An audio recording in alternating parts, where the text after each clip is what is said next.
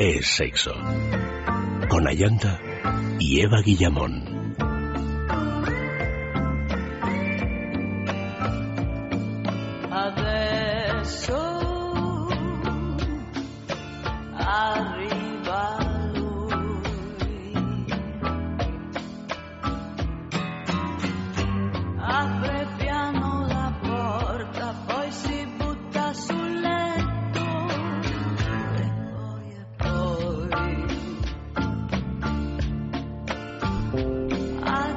Muy buenas noches, queridos amigos. Comenzamos semana con muchísima energía, por lo menos con pues, a lo que al sexo se refiere. Mm, esta noche, sexo made in Japan. Ya sabemos que en Japón son un poco peculiares y hacen cosas en relación a lo del sexo que nos van a llamar la atención. O sea que saludamos a todos los, los, que nos escucháis en directo, a los que nos escucháis eh, a través de los podcasts, a los que nos escucháis pues eh, fuera de España, al otro lado del charco o en países, en otros países. A todos vosotros, pues buenas noches, buenos días o buenas lo que sean. Y puestos a saludar, le damos la bienvenida a Eva Guillamón. Buenas noches. Muy buenas noches. Y a Max Recarte. Buenas noches. Muy buenas noches. ¿Qué tal ha sido el fin de semana? El fin de semana interesante. ¿El tuyo? El mío fabuloso. Fabuloso. No bebes las ojeras. Bueno, no, ojeras no, yo te veo así muy guapo. Además, con camisa de marinerito, esto resulta muy sexy. Pues entonces, veme la cara de pícaro. Eh, esa la tiene siempre Max. Max Recarte, educador sexual y fundador de la juguetería, esa boutique erótica, la primera boutique erótica de España, que se encuentra en Madrid, al lado de la plaza de Alonso Martínez, en la travesía de San Mateo número 12, y en San Sebastián Donostia, en la calle Usandizaga 5, justo al lado del edificio Cursal. Y también podéis visitar su página web www.lajuguetería.com.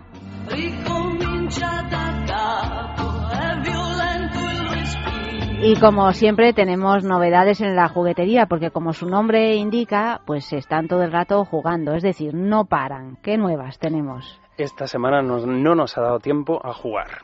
Y ¿No? quiero mandar desde aquí un abrazo enorme a todos los oyentes que nos han escrito, que nos han puesto mensajes en el Facebook de la juguetería, que nos han mandado emails, que nos han hecho consultas sobre productos que hemos hablado, dónde conseguirlos, dónde poder saber más sobre ellos. Entonces, esta semana hemos decidido que eh, la novedad de la juguetería sea un descuento. Eso siempre está bien. Eso ayuda mucho. ¿sí? Eso es un regalazo. No, es que además viendo que hay mucha gente que oye el programa y acto seguido se mete en nuestra web, en lajuguetería.com, pues hemos decidido que cualquiera de ellos que se quiera hacer con uno de los productos que hayamos hablado aquí en la emisora, no tiene más que seleccionarlo pasando los pasos habituales de una página web, igual que en cualquier otra, pero cuando llegan al final tendrán un pequeño apartado donde pone códigos descuento y si aquí introducen el, el código es espacio sexo, conseguirán un 10% en todas sus compras. Es espacio sexo.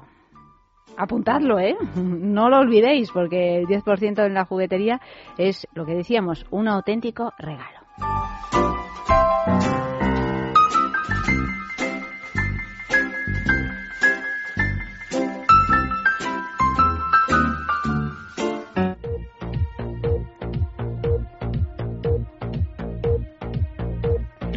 Vamos con el informativo ardiente.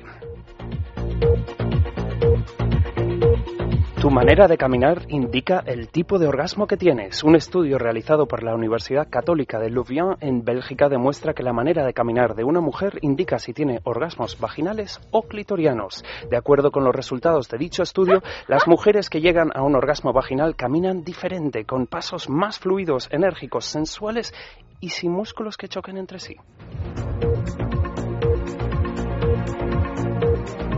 Nemo y su dualidad sexual. ¿Acaso Disney es puro cuento? Pues Patrick Clooney, un especialista, Cooney, disculpa, Patrick Cooney, un especialista en peces, advierte que Disney y Pixar mienten a los niños sobre la sexualidad de los peces payaso en la película Buscando a Nemo. El especialista señala que esta especie de peces, peces subsiste gracias a su sexo hermafrodita, el cual puede cambiar cuando no hay hembras disponibles para la reproducción, como sucede en el caso de Nemo y su padre. Según Cooney, en la cinta Marlin, o sea, el padre de Nemo, debió cambiar de sexo cuando murió la madre.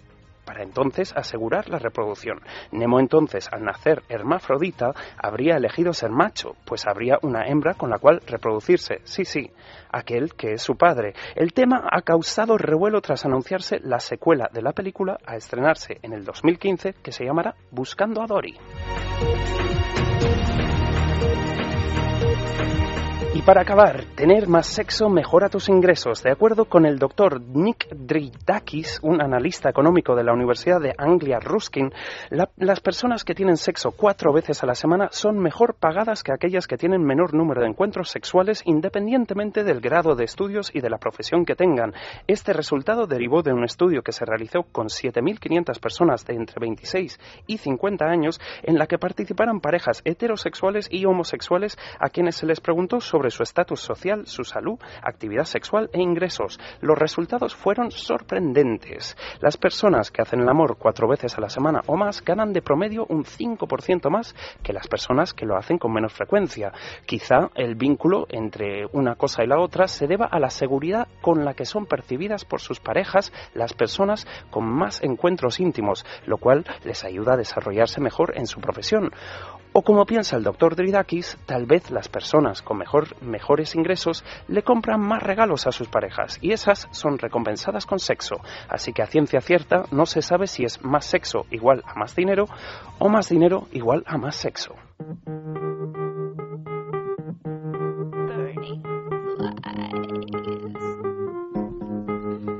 Yo me apunto a lo de dime cómo andas y te diré qué orgasmos tienes. ¿Verdad que sí? Vamos a fijarnos ahora por aquí, por el radio, cómo andan las mujeres de esta casa y vamos a hacer un estudio al respecto. Pero sin embargo, lo de que tener más sexo aumenta los ingresos o lo de que tener más ingresos aumenta el sexo, ¿cómo es? Eh, es así, ¿no? Es así, sí. Pues me parece un, un aliciente notable. Además, tal y como está el tumbao en estos momentos, con la crisis y demás, pues tener más sexo resulta eh, completamente recomendable. Sí, ya lo venimos diciendo Beneficioso en todos los aspectos. Vamos, yo consejo desde aquí todo el mundo a practicar mucho, mucho sexo, que seguro que la paga de Navidad se recibe un poco más hinchada. Que queréis eh, tener un 5% más, que finalmente es lo que se devalúa la vida y como tenemos los sueldos congelados, pues ahí estamos quietos desde hace cuatro años pues ya sabéis, meteros en la cama de alguien. Curioso también que no es por tener más sexo con tus jefes. No, eso no, eso, eso ya es otra historia. Y tiene otro nombre también.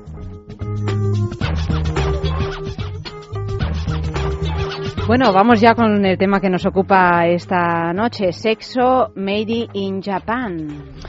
Así es, qué curioso y qué, mm, qué absorbente nos resulta a veces, o, casi hipnótico podríamos decir, la cultura japonesa, ¿no? Porque todo el mundo se ha encontrado en algún momento cruzándose con un grupo de personas ataviadas de manera, digamos que creativa y que a la par, pues, se coordinan entre ellos con sus cámaras para fotografiar cada instante en su entorno, digamos.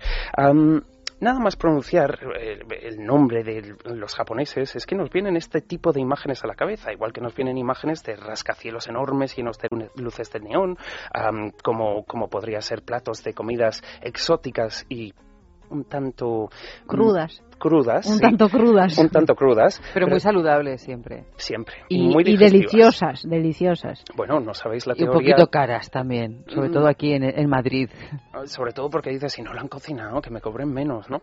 Además, es muy curiosa la teoría de que las personas asiáticas tienen mejor piel y mejor pelo porque comen mucho arroz y no tanto componente mixto químico y transgénico tocado, digamos, ¿no?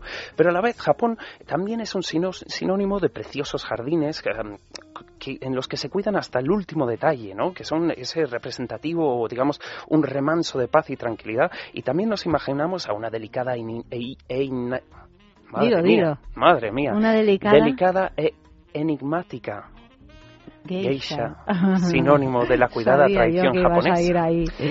Pero, ojo, este contraste también se vive en el campo de la sexualidad y del sexo. Ausente de una moral judio-cristiana, los japoneses no tienen muchos tabúes y miedos de los cuales solemos acarrear o llevar con nosotros a la cama en Occidente. Los fetiches, por ejemplo, son el pan de cada día en la cultura japonesa. Lo que aquí puede estar escondido entre sábanas de cada uno, en Japón es lo más normal del mundo y hay lugares donde puedes puedes llevar a cabo tu fantasía, ser tratado como un niño, ser atados de los pies a la cabeza, incluso comprar bragas usadas en máquinas expendedoras. Sí, sí, así, como si fuese un refresco. ¿Pero puedes escoger de quién son las bragas? O... No, pero puedes. hay máquinas expendedoras con todo tipo de, bragas, culot, tangas de diferentes eh, colores, etcétera, usadas. Sí, sí. Pero es que además lo curioso es que este tipo de prácticas o este tipo de negocios no son negocios ocultos, son negocios comunes y que los usa muchas veces personas de lo más normal. Y al mismo tiempo es curioso porque Japón es un país eh, de grandes contrastes también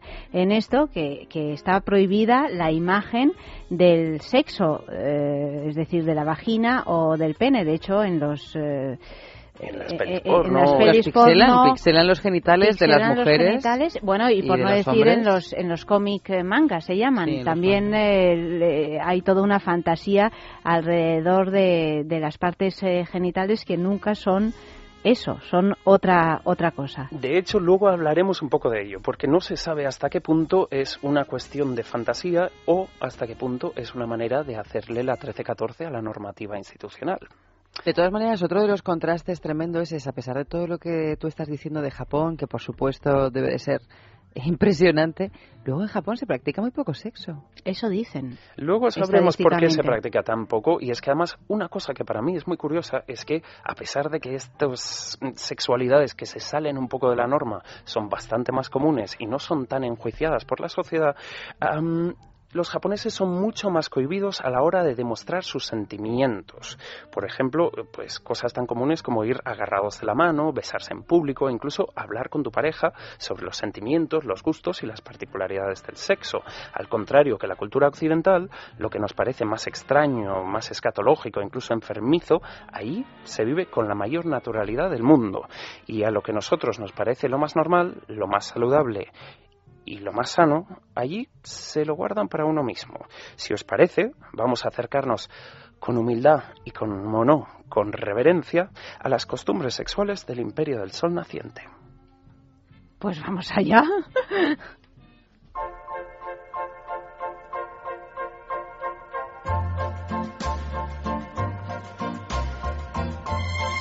Y para conocer un poquito más sobre nuestro tema de hoy, pues nos hemos ido a hablar con nuestros expertos, nuestros sexos en la calle. Sexo en la calle. Hola, soy Carlos Trova y soy cantante. Lo más curioso que he oído, no sé si llamarlo friki, pero lo más curioso que he oído de sexo de Japón es una moda que hay de que las chicas se hacen fotografías eh, chupando pomos de puertas se ven un montón de imágenes en internet sobre esta tendencia. Hola, soy Gloria y soy abogada matrimonialista. Uf, pues a ver, que haga memoria. Sé que los japoneses son bastante pervertidos y bastante bizarros. Eh, bueno, pues el tema de que haya que vendan bragas usadas por, por, adolescentes y las vendan como una cosa así muy, eh, muy de fetichismo y muy de parafilia, creo que es de las cosas más frikis que he oído, aunque seguro que hay muchísimas más. Hola, soy John Gray y soy actor porno. Las cosas que he podido escuchar más peculiares en Japón eh, da la casualidad de que he estado en Tokio, en Kioto, lo conozco, y bueno, el, tema este de las máquinas expendedoras de bragas usadas es una cosa que me parece muy curiosa, esa perversión tan generalizada en su sociedad. Eh, también lo que llaman los pink salon, que son salones donde se practican felaciones. Entonces a la entrada te compras un bono de 3, 4 o 5, lo que sea, y entras para adentro y vas eligiendo la camarera. Eh, también hay, unos sitios muy raros que son unos salones que solamente lo que te hacen es eh, la limpieza de oídos que te hacía tu mamá cuando eras pequeño entonces tú vas a un sitio y hay una, por decirlo así, hay como una esteticien vestida de enfermera con su camilla y tú te sientas en el regazo, la pones la cabecita y ya te van limpiando el oídito con un palillito así. Y es una cosa que para ellos es algo bastante erótico, pero tienen también puesto allí como que sus madres no les juegan de pequeños y reciben ese cariño.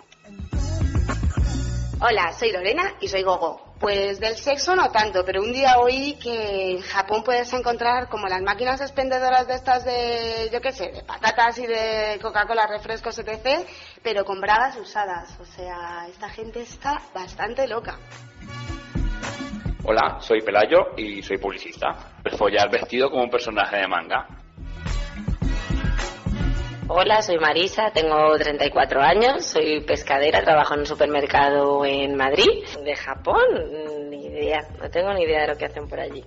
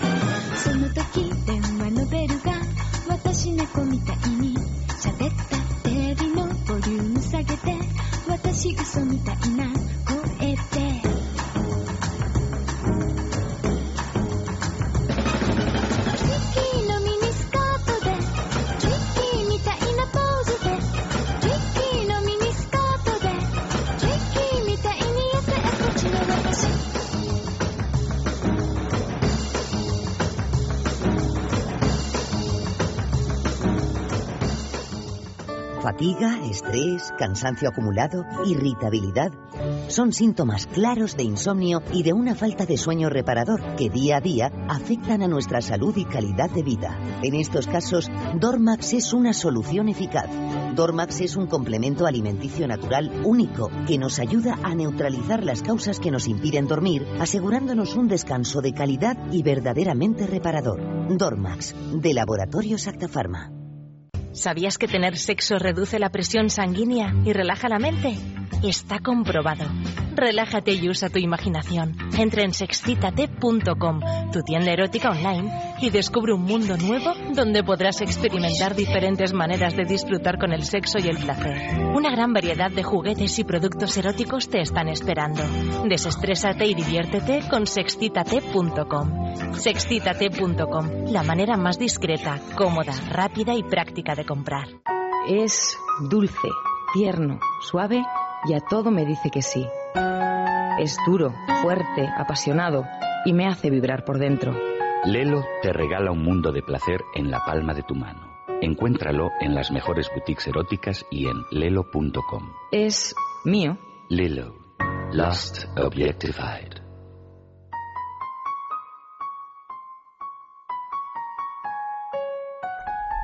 Y empezamos semana con un, eh, con un regalazo de Lelo, esa marca sueca maravillosa que tenemos aquí. Además, yo veo a, a Max que está con, con este Ida, Ida Tara de Ida, Lelo. Hoy Ah, tenemos el IDA. Ida, que es, eh, que es un, un- el nuevo producto de Lelo. Bueno, lo tuve en súper primicia la semana pasada que lo mencionamos Sí. un poco, digamos, pero ya está disponible en el mercado. Vamos a ver, una marca tan importante, tan grande como Lelo, para su décimo aniversario se habían guardado una, un as bajo la manga. Entonces, Ida es para mí de los juguetes más diferentes y revolucionarios que han llegado a lo que es el sector de los juguetes eróticos.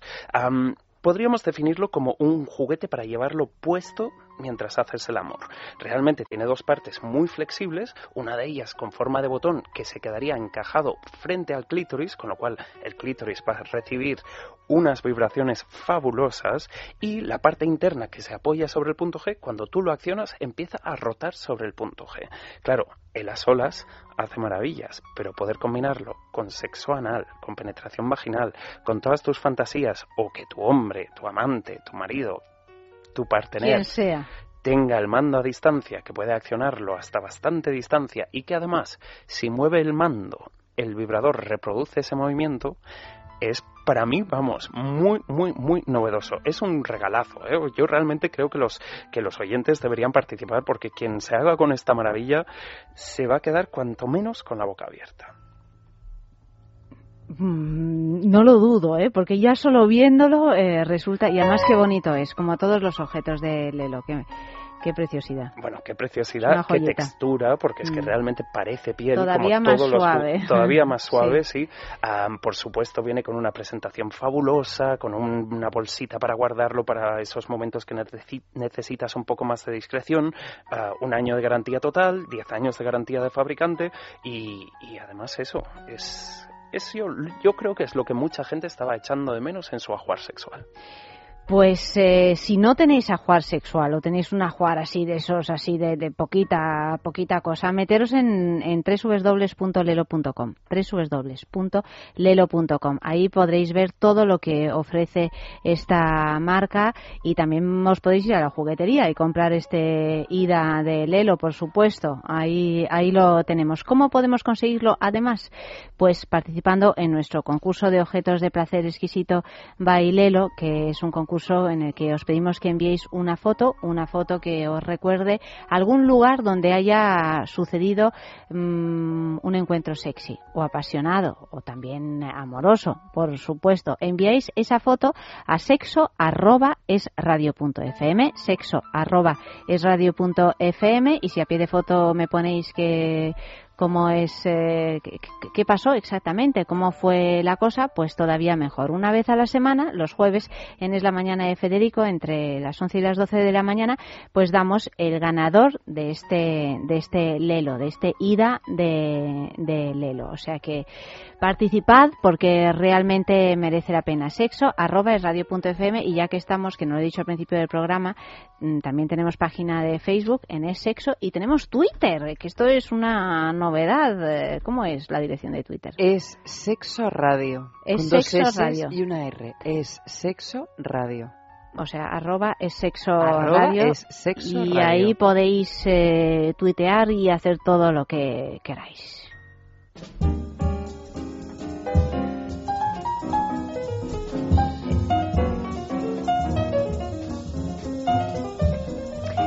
Pues claro, hablando de, de la sociedad nipona en lo que al sexo se refiere, pues eh, no deja de ser un imperio de los sentidos, como la famosa película. Pues sí, y de hecho en la película hay algunos momentos de alto contenido sexual. Diría yo casi todos. Sí, Casi la todos. Hay Algunos pocos, ya en, hasta en- de en la película contenido. hay pocos momentos que no tengan alto Exactamente, exactamente. Muy bien, pues sí, es verdad, porque realmente una cultura como la japonesa elabora mucho las sensaciones sensoriales, digamos, ¿no? Entonces, el imperio de los sentidos está muy justificado.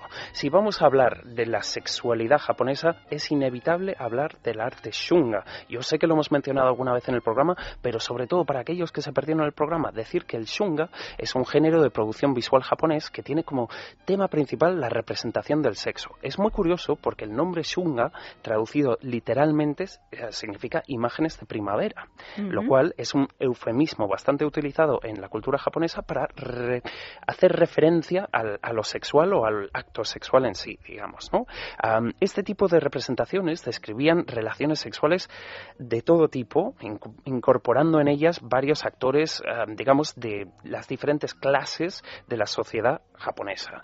Pero es curioso porque a la par también aparecían, pues, samuráis, personajes mitológicos, a veces que si un, un pulpo con tentáculos que llegaban a sitios recónditos de- de- de- del físico femenino. y además me gusta mencionar que cuando Japón se abrió un poco a la cultura de Occidente, allá por mediados del siglo XIX, este arte japonés contribuyó al desarrollo del movimiento conocido como el japonismo. Y diversos y famosísimos artistas europeos empezaron a coleccionar arte shunga, entre ellos artistas de la talla de Henri ah, Toulouse-Lautrec, Gustave Klimt, ah, Vincent Van Gogh, Pablo Picasso. Por ejemplo, Pablo Picasso tenía una colección de 61 grabados de arte shunga. ¿Esto por qué lo digo? Porque claro, eso fue lo que hizo la tendencia de que este arte sea tan conocido en Occidente. A la par, eh, se dice hoy en día, sobre todo, que el shunga ha servido de manera de inspiración para el- las imágenes del hentai, el cual es una manera muchísimo más moderna y futurista, pero también con alto contenido sexual. El hentai. El hentai, sí, porque la mucha gente conoce el manga tradicional, digamos, ah, todo el mundo ha visto alguna película de manga, como podría ser ah, Akira, por ejemplo, que es muy famosa, digamos, pero el hentai en japonés am, quiere decir, la palabra quiere decir pervertido o perversión o transformación. Entonces, el hentai es el género del manga o del anime de contenido pornográfico o sexual. La cantidad de dibujos ilustrando actividad sexual en el manga o el anime hentai pueden variar enormemente. También varía el tipo de actividad sexual y los personajes implicados en él, que se someten a muy pocas restricciones al tratarse de personajes de ficción. Además, curiosidad, la H en Japón se utiliza para referirse a cualquier contenido o actividad sexual. O sea, es equivalente a la X en Occidente. Con lo cual, así que el H manga es el manga de contenido sexual. Sin embargo, el H y el hentai no significan exactamente lo mismo, no son sinónimos. Con lo cual, si los cambias de lugar en una frase, puede que estés diciendo algo que no es lo que esperabas estar diciendo. Curioso que en el artículo 175 del Código Penal japonés se prohíbe la publicación de material moralmente perjudicial. ¿Qué tal? Y sin embargo no hacen más que publicar cosas, pero ya hemos dicho con algún subterfugio. Pues esa es la cosa. Entonces hay mucho material que podríamos decir que es moralmente perjudicial, pero em, poniéndole ciertas barreras, digamos, pues esos genitales borrosos o pixelados, el no mostrar vello púbico, por ejemplo. Bueno, o el genital que se convierte en un calabacín. O sea, ya yéndonos a cosas más fantasiosas. Claro, si tú piensas que es un poco eh, sexualmente el mundo al revés, digamos, cosas que a nosotros nos resultan totalmente estrambóticas, para ellos son imaginativas. Con lo cual, eh, puestos en situación, digamos, este no, no mostrar los genitales o no mostrar el vello público, pues han buscado maneras de dar la vuelta que al final se ha vuelto parte de la fantasía. Bueno, todavía peor, digo, para los moralistas, porque resulta resulta más creativo, digamos, y más libre, claro. Y, más erótico incluso, si me, si me aprietas, dentro de, las posibles fantasías. Una de las cosas más eróticas es lo prohibido. Lo que se oculta. El fuera de cámara, podríamos decir, es muy atractivo. Curiosidad en torno a esto, que por ejemplo, al, en, este tipo de películas eliminar el vello público, consiguieron darle la vuelta a esa censura que hay en Japón. Pero luego este tipo de películas se puso muy de moda en el mundo, con lo cual al mandar este tipo de imágenes a mercados como podría ser el europeo o el americano, claro, son imágenes de chicas aniñadas que encima no tienen vello público y que obviamente parecen mucho más jóvenes que el típico personaje de dibujos de Occidente, con lo cual más de una ceja se levantó diciendo, uy, pero esto tiene pequeños tintes de pornografía infantil. Pues no, era un choque de culturas, un, un punto en el que no nos fascinamos, pero no nos entendemos tanto.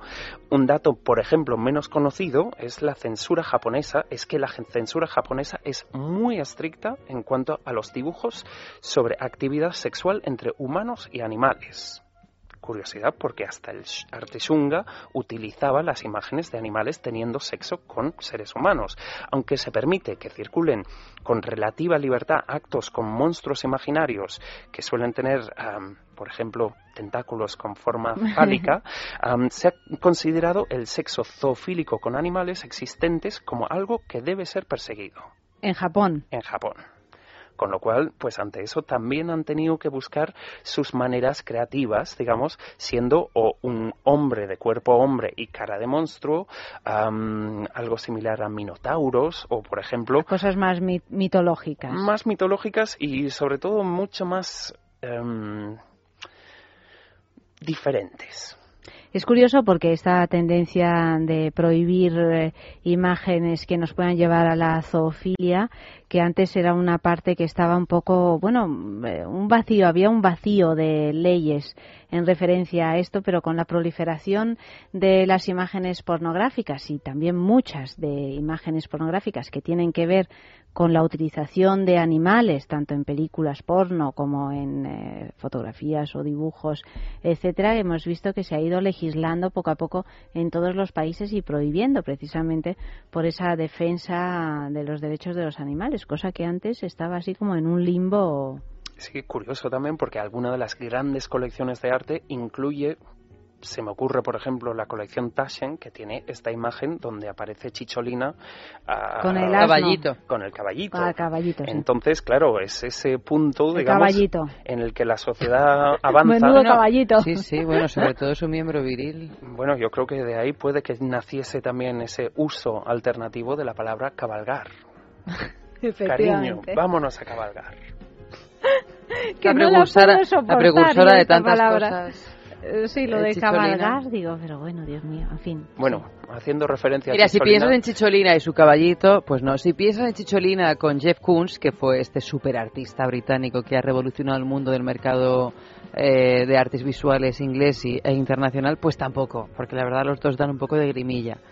Pero si te mantienes ajena a ese tipo de conceptos, yo lo de cabalgar no lo veo tan mal. yo no lo veo nada mal y lo recomiendo mucho para los lunes por la noche. Pero vamos a Sobre ver. todo pagado del 5%. Uh, de uy, sueldo. uy, que el caballito va a acabar agotado, te lo digo. Am, siguiendo con el hentai, hay diferentes tipos dependiendo del tipo de sexualidad que se representa y luego hay subcategorías, algunas de ellas muy curiosas. Como me encantan los nombres en japonés, por ejemplo existe el bakunju, que sería la representación de sexo entre mujeres con senos muy grandes. Es que esa es otra, ¿no? Porque vemos unos dibujos en Japón con unos atributos, no se verán los genitales, pero otros tipos de atributos sexuales como pueden ser los pechos que son eh, gigantescos. Pero es que a los japoneses les da por, bueno, por caricaturizar, eh, por caricaturizarse, ¿no? Porque acordaos de los ojos que tenía Heidi. También lo que ellos no Tenía tienen ojos ni de puño. grandes ni, ni ojos grandes. Sí, siempre hablando de lo inalcanzable, un poco, digamos, ¿no? Am, curioso también que en este tipo de películas o cortometrajes se suele representar, obviamente, mucho la bestialidad, que sería sexualidad con animales o con personajes ficticios derivados de un animal, situaciones de incesto. Que se lleva mucho en el sexo japonés y en las películas porno japonesas. Ah, pero es que también hay que decir que el, que el incesto en Occidente es considerado de una manera y en Oriente de otra manera completamente diferente. O sea que. En cualquier caso, yo creo que también lugares. es por un tema del erotismo o, de, o del subidón o del libido que te puede dar las cosas prohibidas y el incesto, pues fíjate tú si es prohibido. La más prohibida de todas. Además, curioso que, por ejemplo, en las culturas antiguas de Occidente también se representaban situaciones de incesto, pero de una manera educativa, donde el abuelo, el tío, la tía, el personaje más adulto, iniciaba sexualmente al joven para que supiese un poco de qué iba aquello. En algunas eh, tribus africanas todavía se considera lo más recomendable, es decir, que una joven no, no tenga su primera experiencia sexual con un desconocido, sino con alguien de la familia. Entidades, por ejemplo, curiosas y sexualmente relacionables de la cultura japonesa, los love hotels. ¿Conocéis los love hotels? Hicimos un programa al respecto. Ay, de muy divertido, muy divertido, pero cuéntanos que son Qué- una qué maravilla difícil es sorprenderos a estas alturas de la vida. Bueno, digamos que el Love Hotel o el Hotel del Amor, digamos, em, es un tipo de hotel típico en Japón que ofrece privacidad y discreción a una pareja que desee tener relaciones sexuales. Mm, hasta ahí igual no es tan novedoso, pero todos sabemos que las casas en las ciudades de Japón son muy pequeñas y encima el tipo de distribución que tienen dichas viviendas muchas veces cuentan con paredes corredizas o paredes semitransparentes, con lo cual si tú perteneces a una familia, no suelen ser familias muy grandes, pero si hay niños de por medio, la discreción es difícil de Y conseguir. vecinos, porque son eh, eh, paredes de papel de fumar realmente. Entonces, este tipo de propuestas, como serían los love hoteles o hoteles del amor, pues son muy lógicos, digamos. Em, si los miramos de manera histórica, eh, se diría que los hoteles del amor provienen de los salones de té en los barrios de placer de la- del periodo Endo, utilizados para encuentros entre prostitutas y clientes. Pero claro, como ha pasado todo lo que ha pasado desde entonces y el estilo de vida ha cambiado tanto, la gente ha tenido que buscar nuevos sitios donde poder encontrarse con tranquilidad y con cierto cierta sensación de cita, digamos, con sus propias parejas. La mayor parte de, es- de clientes de este tipo de hoteles son exactamente parejas que buscan intimidad, porque en su propia casa les es imposible. Y a la par, aunque en algunos sí haya encuentros de prostitución, am, este tipo de hoteles ofrece un servicio que realmente es muy asequible para muchos ciudadanos. Digamos que estar en un hotel de estos por varias horas costaría unos mm, 38 euros y toda la noche serían unos 100 euros, con lo cual realmente para el bolsillo medio japonés no es demasiado caro. De hecho, yo me he enterado de más de un conocido que al no querer pagar un, es- un carísimo hotel se ha pasado la noche en un hotel del amor. Aunque Ah, sea solito. Y además hay que decir que, que son tienen Están algunos de ellos con todo tipo de fantasías. son muy kitsch, eh, tienen todo tipo de gadget y de Y de widget. y de todo de todo, y ¿no? de estilos y de músicas y servicios que puedes ponerles curiosidades por si algún oyente se atreve a probar uno de estos hoteles en sus próximas vacaciones. Que debería, debería. Debería, pero estos hoteles tienen una norma que si tú, lo, tú contratas el hotel por el servicio que vas a tener. Con lo cual, si se te ha olvidado el tabaco y sales a por el tabaco, no puedes volver a entrar. Así son los japoneses. Ah, así son, y además los japoneses con los suyos que son muy, muy, muy estrictos, ¿vale? Se podría decir que estos hoteles son similares al tradicional motel de carretera, ¿no? Esto que tanto se ve en, las películas americanas, digamos, pero claro, en estos casos hacen más falta los hoteles del amor en el centro de las ciudades que muchas veces en el campo abierto.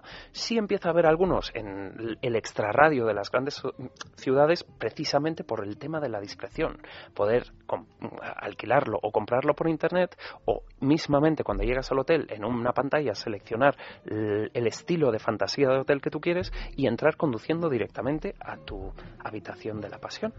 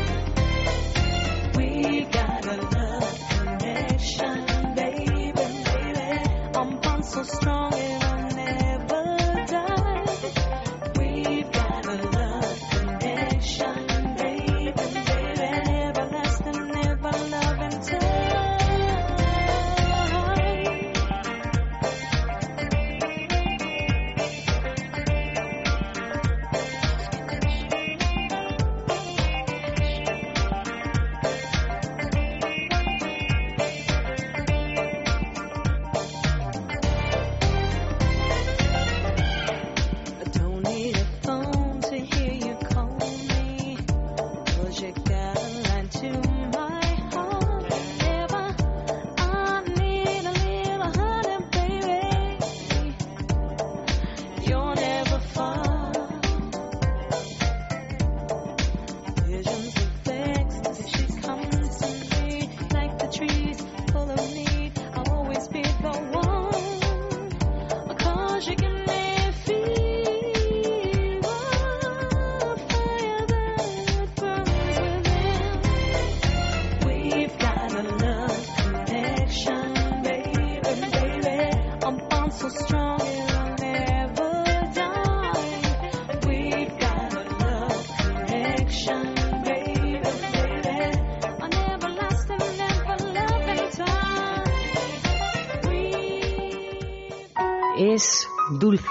Tierno, suave y a todo me dice que sí. Es duro, fuerte, apasionado y me hace vibrar por dentro. Lelo te regala un mundo de placer en la palma de tu mano. Encuéntralo en las mejores boutiques eróticas y en lelo.com. Es mío. Lelo. Lost Objectified. ¿Sabías que tener sexo reduce la presión sanguínea y relaja la mente? Está comprobado. Relájate y usa tu imaginación. Entra en sexcitate.com, tu tienda erótica online, y descubre un mundo nuevo donde podrás experimentar diferentes maneras de disfrutar con el sexo y el placer. Una gran variedad de juguetes y productos eróticos te están esperando. Desestrésate y diviértete con sexcitate.com. Sexcitate.com, la manera más discreta, cómoda, rápida y práctica de comprar.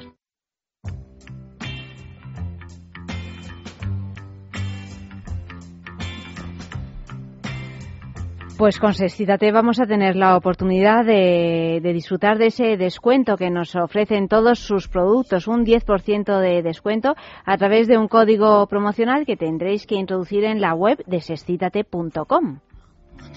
Bueno, pues un código promocional que es tremendamente sencillo porque es el nombre del programa más DX. Es sexo DX. Lo que tenéis que hacer, pues lo que dice Ayanta, entrar en, en la web de sexcitate.com, escoger los productos que queráis comprar, añadirlos a ese carrito de la compra que se encuentra en la parte superior derecha de la pantalla, introducir este código promocional, es sexo DX, todo juntito y en letra mayúscula, y al finalizar vuestra compra veréis reflejado ese 10% de descuento. Pues eso, en www.sexcitate.com. Y seguimos hablando de este Made in Japan esta noche y vamos a hablar un poquito de la parte emocional del sexo para los nipones, porque ese es un capítulo aparte, también me imagino bien curioso. Eh, a la hora de procurar entender la sexualidad japonesa, yo creo que este es un punto crucial. En el programa solemos hablar mucho de la parte emocional para llegar al encuentro sexual, pero es que es imposible hablar de la sexualidad japonesa sin mencionar la importancia que tienen las emociones o, en este caso, su aparente ausencia en el panorama, panorama actual de las relaciones personales en Japón. En una sociedad donde el trabajo es la fuente del estatus social, la dedicación al estudio es agotadora e inculca a los jóvenes un agudo sentido de la competencia, cuando finalmente acceden al mercado laboral, ríete tú de los horarios españoles. No solo es que no haya tiempo para flirtear y ligotear, es que la búsqueda de un buen marido, de una buena esposa, pasa necesariamente por haber alcanzado una buena posición social en el caso de ellos y en el caso de ellos por tener una serie, digamos, de atributos vinculados a una noción de la feminidad pura y casi casi asexual. Si a esto le sumamos la importancia del espacio personal y lo poco dados que son al contacto físico, apaga y vámonos. De hecho, creo que en Japón se es uno de los países donde se sigue casando la gente a través de agencias matrimoniales, precisamente porque no tienen mucho tiempo, ni a lo mejor ni siquiera ganas, según su cultura, de buscar un novio, una novia y después llegar a, a- a casarte con él. Por lo tanto, está, está muy bien visto lo de las agencias matrimoniales, que aquí nos sigue pareciendo algo así un poco extraño y que de algún modo las redes sociales además han sustituido esa, esa parte, porque hay redes sociales que se ocupan de eso. En, en Japón se sigue utilizando mucho. Para que te hagas una idea, el japonés es de las de los pocos idiomas o culturas, digamos, en el que existen muchas más palabras para nombrar el arroz que para nombrar el amor. Y con eso está todo dicho.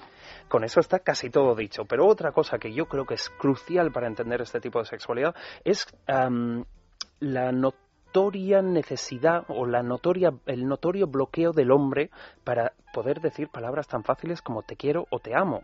De hecho, ni siquiera hay una expresión en japonés que pueda servir de equivalente. Así que hay millones de mujeres suspirando ante los galanes de las películas de Hollywood, que expresan sus emociones con libertad, que se besan, que se cogen, que se tocan, digamos, millones de mujeres carentes de afecto y una emotividad que no encuentran en los hombres japoneses, criados en una cultura que no les inculca el valor de las caricias o los sentimientos expresados con la libertad que observamos en las relaciones de Occidente. La cosa ha llegado a tal punto que desde hace siete años se instauró el día Aisai, a ver si me sale bien, el día Aisaika. El Día de la Esposa Amada, que es como una especie de San Valentín No porque San Valentín también lo celebran porque lo han adoptado de cultura de nuestra externa. cultura. Sí. Em, el Día de la Esposa Amada, que sería eh, el día o la noche del 31 de enero, em, es un día en el que los trabajadores tienen libre para irse antes de su trabajo porque tienen que llegar a casa a las 8 y antes de las 8 y 9 de la noche tienen que abrazar a sus esposas. Dicho en japonés, tanto el número 8 y el 9 O sea, suenan... entre las 8 y las 9 de la noche. No, no. A las 8 y 9 exactas de la ¿Minutos? noche. Ujú. Madre mía. Porque decir 8 seguido de 9 mm, suena muy parecido a la palabra abrazo en japonés. Bueno, hay culturas que son más lingüísticas que otras. Hombre, realmente si lo piensas por desconocimiento, por timidez, por falta de costumbre, está claro que los hombres en Japón no saben ser, digamos, tiernos, ¿no? Pero lo que sí saben hacer, y, ¿Y muy, las pero que- mujeres? Ahora vamos Ahora con vamos ellas. con ellas. Pero lo que sí saben hacer, y muy pero que muy bien, es estar atentos a las tendencias en la sociedad y a crear mercados y espacios, servicios y productos para que atiendan a estas necesidades.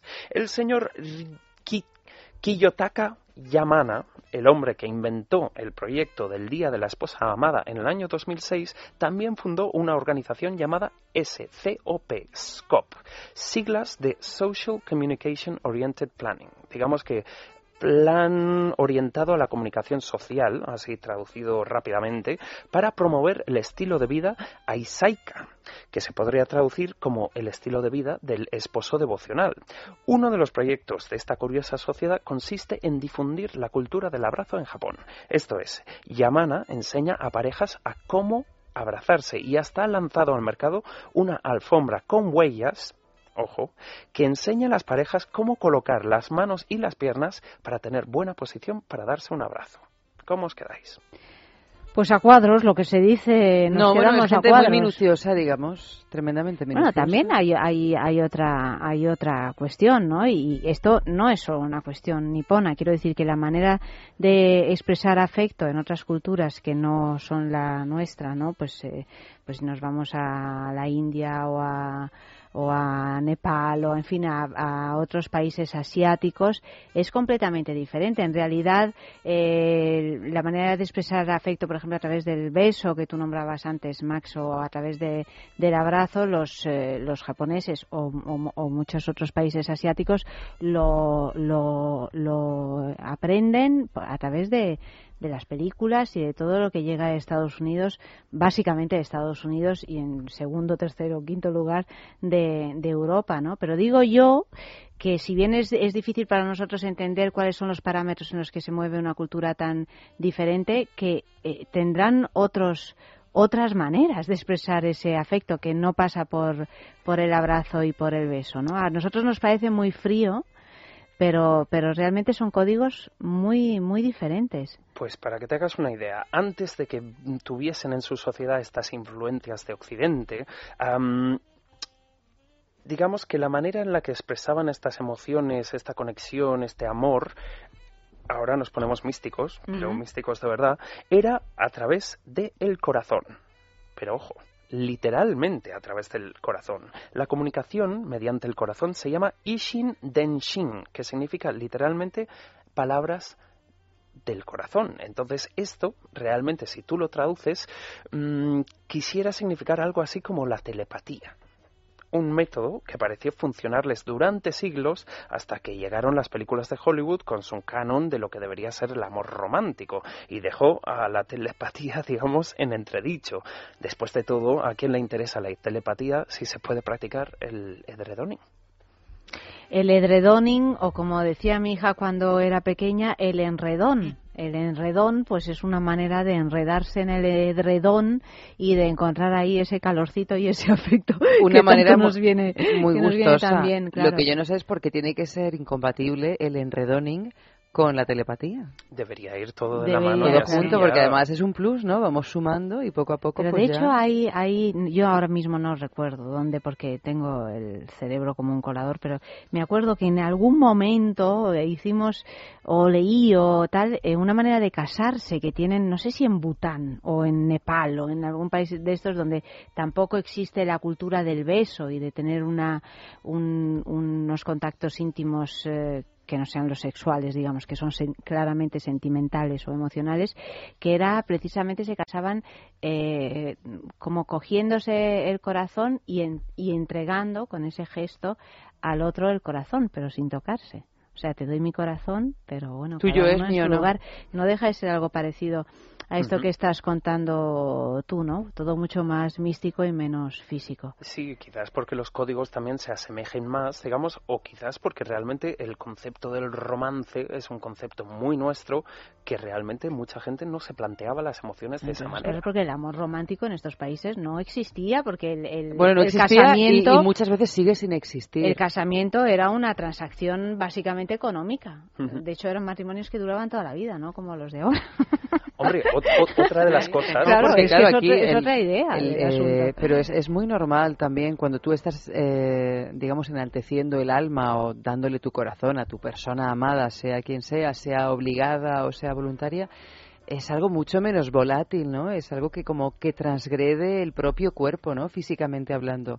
Nosotros nos reducimos, esta cultura del amor romántico que nos lo hayan impuesto desde donde sea, es algo mucho más finito, porque el cuerpo es más finito que el alma. Entonces, finito, sí. con lo que se está trabajando aquí es con la piel, con el cuerpo, con esta carne que llega un momento en que se pudre porque se muere. En otras culturas eso va más allá, ¿no? Es como yo te quiero aquí, te querré en otro momento porque estaremos unidos No nos separará la hasta muerte. kármicamente, no nos separará la muerte, es mucho más allá de la muerte.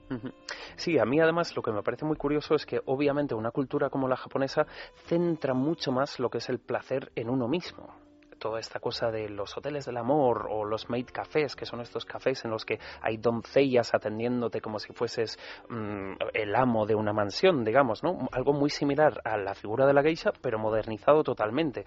Esto ha dado pie a una tendencia en Japón muy curiosa, que es la que se llama el sexo pereza. ¿Qué es el sexo pereza? El sexo pereza es, eh, digamos, claro, si tú piensas que la sociedad en sí plantea el placer mucho más en uno mismo y que todos somos diferentes y que hemos de basar nuestro placer en nuestros deseos personales, realmente lo que queda un poco en el aire es dónde o en qué punto se encuentra eh, el placer en pareja, digamos, ¿no? Eh, por ejemplo, si piensas que en Japón el 55,2% de las parejas se definen a sí mismas como asexuales. El 55,2, o sea, más de la mitad de las Sí, parejas sí, estamos sí, sí. hablando. Estas son parejas en las que el sexo es única y exclusivamente para razones de reproducción. Este porcentaje, que es muy alto, digamos, entre hombres entre 45 y 60 años sube hasta el 60%. Y así es que no Y es no de- seguimos, y ya no y, seguimos. y no seguimos, y además es que no es de extrañar que con estos barómetros que estamos barajando, el promedio de relaciones sexuales en pareja sea de 1,7 al mes. Bárbaro. ¿Por qué tienen tan pocas relaciones sexuales y sin embargo todo lo relacionado al sexo tan presente y normalizado en la sociedad? Pues ahí es donde nace el sexo pereza. Todos sabemos que trabajan muchísimo y sería medianamente comprensible que con las horas que trabajan, cuando llegan a casa, lo que quieren realmente es descansar y únicamente descansar. Am, por ejemplo, muchas veces aquí hacemos re- eh, relación a la industria del sexo. ¿Cómo consigue la industria del sexo funcionar en un país como Japón? Pues precisamente porque hay muchísimas personas que al no tener sexo en pareja tienen sexo con accesorios, con juguetes, con servicios. De ahí la obsesión que tienen con las muñecas hinchables, que son Por ya ejemplo. auténticas eh, obras de auténticas robótica. obras de arte y que además generalmente en las sociedades que tienen mucha presión sobre el individuo y que son además generalmente las sociedades que dedican más horas al trabajo, el- la soledad suele ser un estado anímico muy constante, con lo cual algunas personas palían esta necesidad con una muñeca hinchable, pero no una muñeca hinchable tipo el sex No, shop, no, aquel no, que una regalamos muñeca por la hinchable que te la llevan a casa. Casi algo virtual. de Y que- silicona, articulados Sí, a sí. tamaño real, Son algunos casi. que tienen Pero también hay muñecos hinchables o son solo Sí, mujeres. sí, sí, hay muñecos hinchables y algunos tienen sistemas hidráulicos para que el material se caliente y tenga textura y temperatura de cuerpo humano. Alucina. Y además creo que con unos precios, el alquiler de estas muñecas hinchables notabilísimos. O sea que De hecho, yo creo que desde hace un par de años ya no se alquilan. Por no todo aquello que se les hacía, ahora o te la compras o nada de nada. Un poquito de sexo en la calle. Venga, vamos allá. Hemos preguntado qué es lo más extraño, puesto que los japoneses hacen cosas un tanto extrañas, qué es lo más extraño que has hecho sexualmente.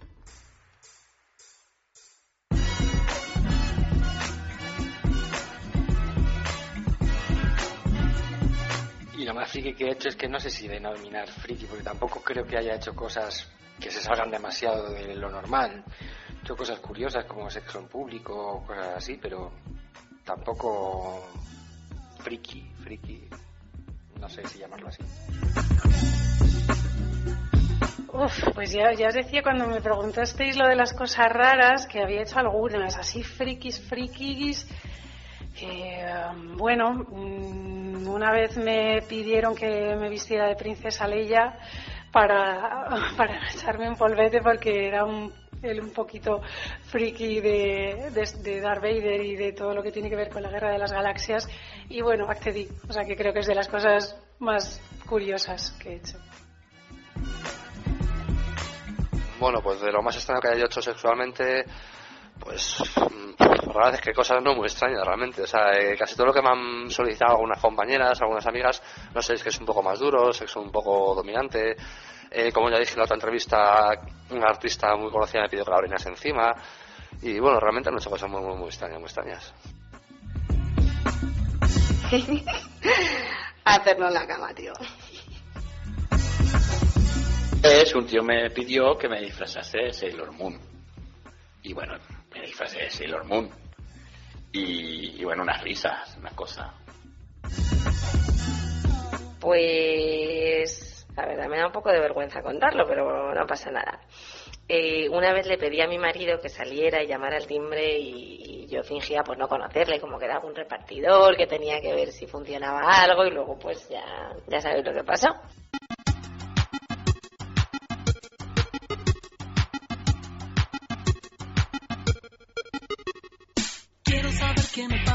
Te pregunto qué me pasa y no sabes qué contestarme porque claro, de seguro te mareé. Con mis idas y vueltas, te cansé con mi cámara lenta. Y aunque trato nunca puedo apurar mi decisión.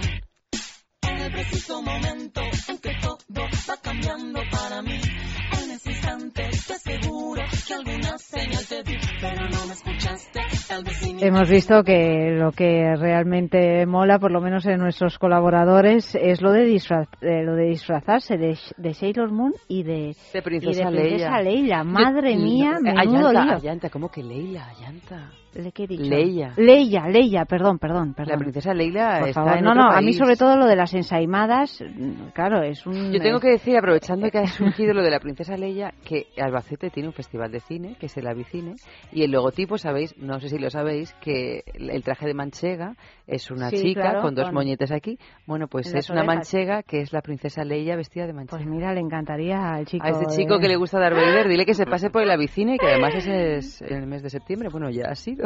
A mí lo que me ha encantado es la voz de pícaros que han puesto todos al confesarse. Eh, sí, sí, sí, sí.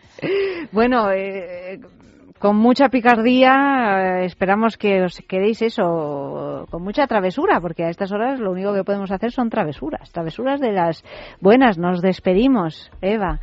Querida, buenas noches. Muy buenas noches. Y Max, eh, pues lo mismo, mañana más, mañana vamos Mañana a, Max. a- Mañana Max, eh, con Yo sé cada vez que sexo- dices mañana más, pienso mañana más. Mañana Max con el sexo de juego. Muy bien, hasta mañana entonces. Y además he elegido una canción muy rara, muy friki, muy friki, muy friki, que va de travesuras para acabar. ¿Ah, sí? Que además es de Bebel Gilberto. Pues... La he cambiado en el último Ay, momento. cáspita, cáspita. Ah, ah, ¿No de es es? batucada. Es de un grupo que nadie conoció, menos frikis como yo, y que sin embargo en Japón fue un exitazo. Se llama Shampoo y la canción se llama Trouble. Mm, pues eh, con esta canción os dejamos. Ha estado realizando el programa Amalio Varela y ya sabéis que mañana a las doce y media de la noche es amor y a las dos de la madrugada es sexo de juegos aquí mismo en Es Radio. Oh,